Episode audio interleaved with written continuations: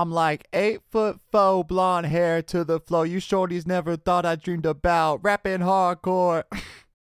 Howdy, welcome to Well Cordell. This is the podcast that encourages its listeners to consider getting well.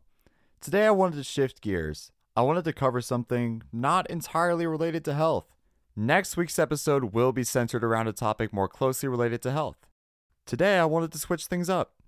If you're close to me, you know that I really love music. And in today's episode, I want to talk about the song lyrics that have impacted me the most. You may be asking, what does this have to do with getting well? And to that I say that I'm someone that believes that music has the power to heal.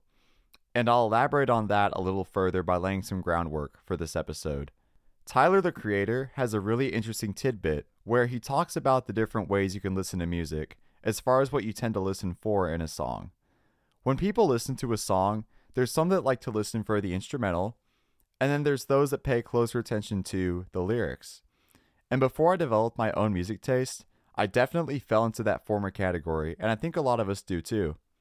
But recently, I realized how much insight I can gain into a song, whether it has to do with a message or providing some backstory about the artist or the band. For example, I first heard the album Rumors by Fleetwood Mac last year. I know I'm really late to the party. And I remember liking Stevie Nicks' vocals and digging its vibe in general. But originally, I didn't gain more than that from the album. And then one day I'm talking to my friend about music, and I hear him say, Rumors is an album written by people who are cheating on each other, about people who cheat on each other. And I was floored. I was like, whoa, I did not get that on my first listen. And what he said about the album made sense once I actually went back through and paid attention to the lyrics. Like the song I Don't Want to Know and how it begins with, I don't want to know the reasons why love keeps right on walking down the line. And hearing that, I'm like, well, shit. So ever since I became someone who pays closer attention to lyrics in a song, I've had several epiphanies. There have been lots of different lines in songs that have made me take a step back or that helped me with something I was ruminating on.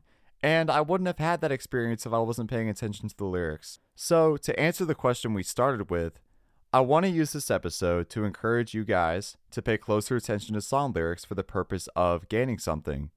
And I'm going to share several of my favorite song lyrics and the way they've impacted my life. And before we really get underway, I want to mention that we've already invested in an upgrade for the podcast. For this episode and for all episodes going forward, we have invested in a pop filter for our microphone. That way, you guys aren't going to hear popping whenever I say a word that starts with a P, like the word popping. It should be gone.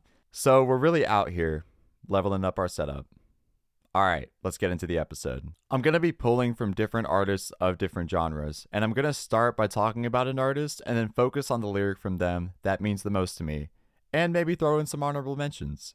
So, anybody that knows me at this stage in my life doesn't even have to guess who I'm pulling from first, because you guys that are close to me have had to bear with me undergoing my phase with this artist, because that's how I work. I have artist phases. But I don't think I'm going to regret this phase because this artist is basically the music industry itself. And me saying that finally gave it away. I'm talking about Taylor Swift, the man, T Swizzle.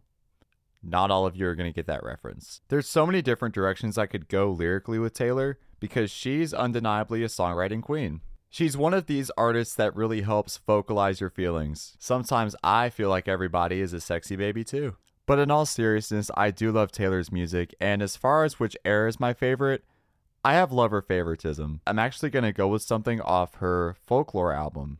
It's from the song Invisible String, and I was geeking out about it to my friend at a listening party for Taylor's Speak Now re recording, and that made me realize how much I love this particular lyric in the song. I already love the sentiment of Invisible String with its chorus. On a surface level, it's a cute little message about fate and how your true soulmate was on the other end of the pain of all your past heartbreaks. It's really something that speaks to my inner child who loves to believe in signs of fate. On top of that, from this song, I also get the message that the pain of your heartbreak is one day going to pay off because the lessons you learn are going to get you to the maturity level you need to treat somebody the way they deserve and with the best version of you. And that message really culminates for me in the last line of the bridge because it breaks off into a new verse after she says this line One single thread of gold tied me to you. And it's not even just the lyric by itself that's making the impact for me. It's also in the way she enunciates. Enunciates? That's actually really funny. You have to enunciate properly in order to say the word enunciate. It's also in the way she enunciates it in the song. She actually breaks apart each phrase, which really makes it seep in. I strongly recommend you go listen after this podcast. Okay, this next artist is an opener on Taylor Swift's Eras Tour, but that's not the proper introduction she deserves. Because Phoebe Bridgers has released by far the saddest music I've ever heard in my entire life. But my favorite lyric from her is from a song that's melancholy in a different way than all the rest of her material. And I'm going to read from the Genius caption for the song to speak for it, as I don't think I could do it justice. Genius.com says Chinese satellite delves into Phoebe's struggles with agnosticism and her lack of faith. She expresses her inner desire to make a leap of faith and become more of a quote believer, and juxtaposes this with her honest opinion that she simply doesn't believe and can't wrap her head around faith.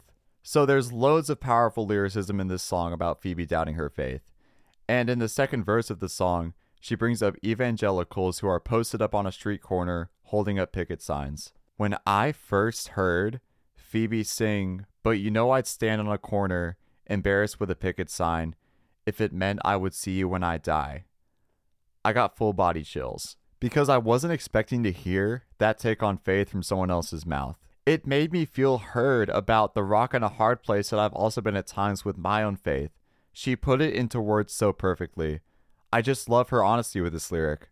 The way she enunciates this is in a way that I would have been terrified to say in a Sunday morning small group. There were times growing up in church that I had thoughts like this, and no matter how bad I wanted to voice them, I ended up keeping them to myself because I was afraid of being judged.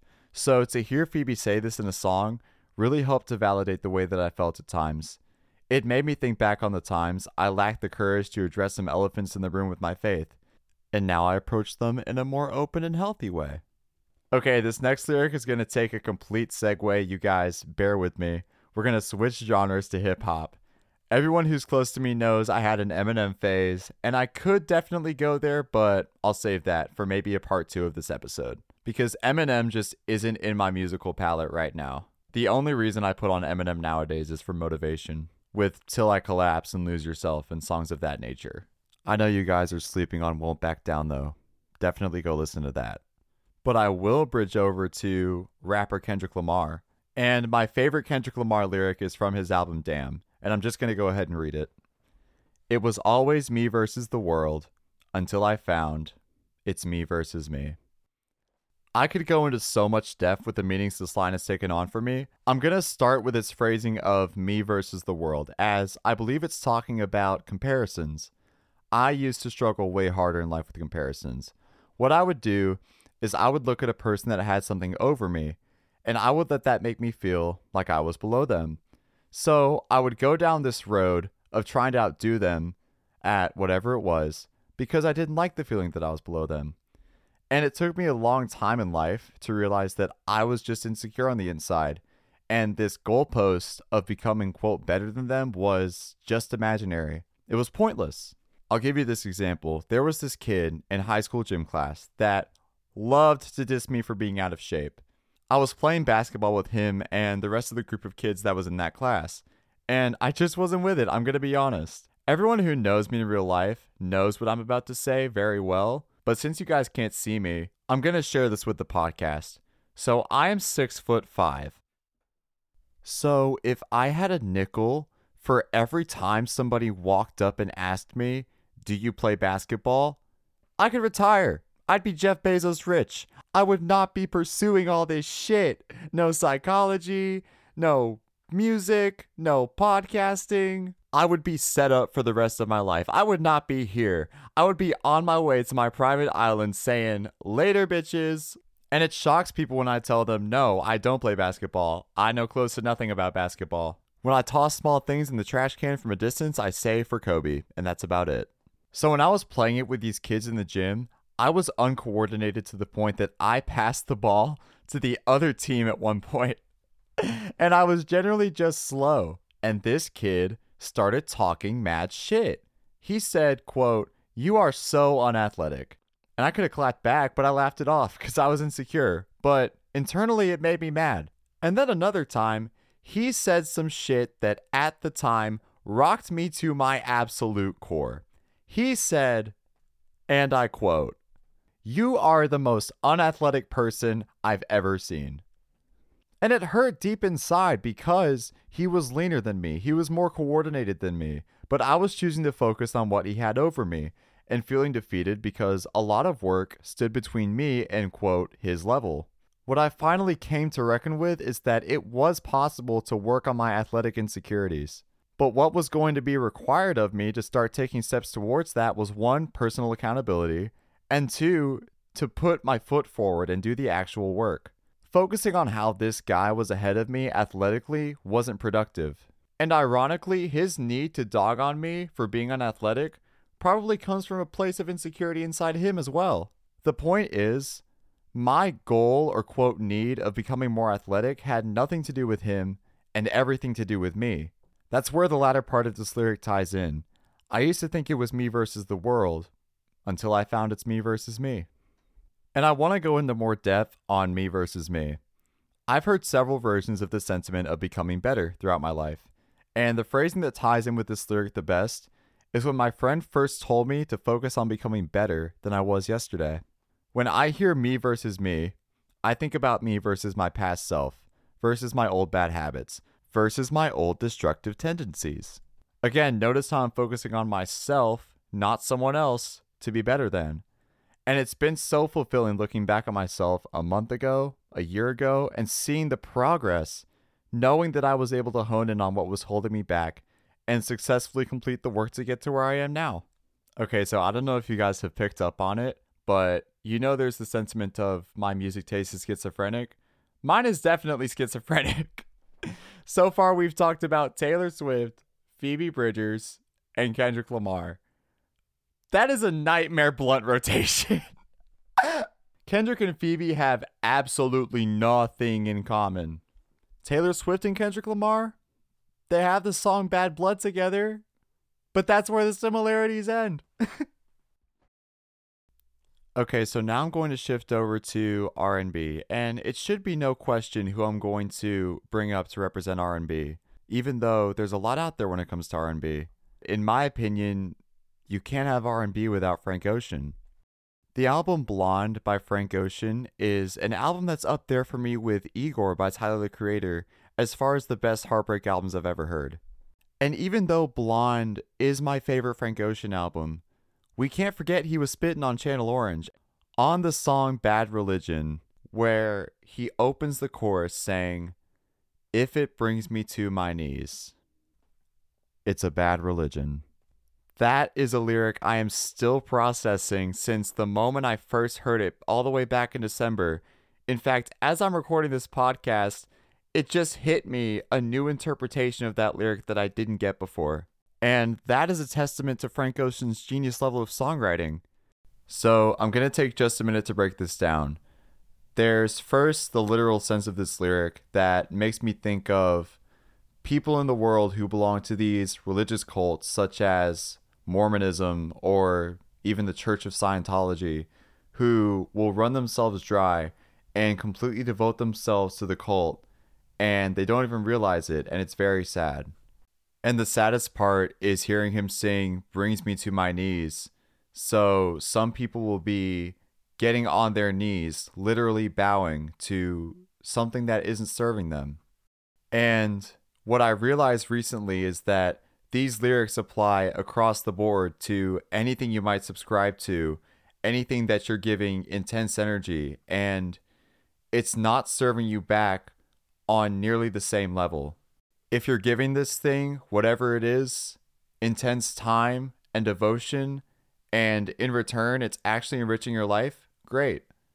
But if not, if it brings you to your knees, run. It's a bad religion.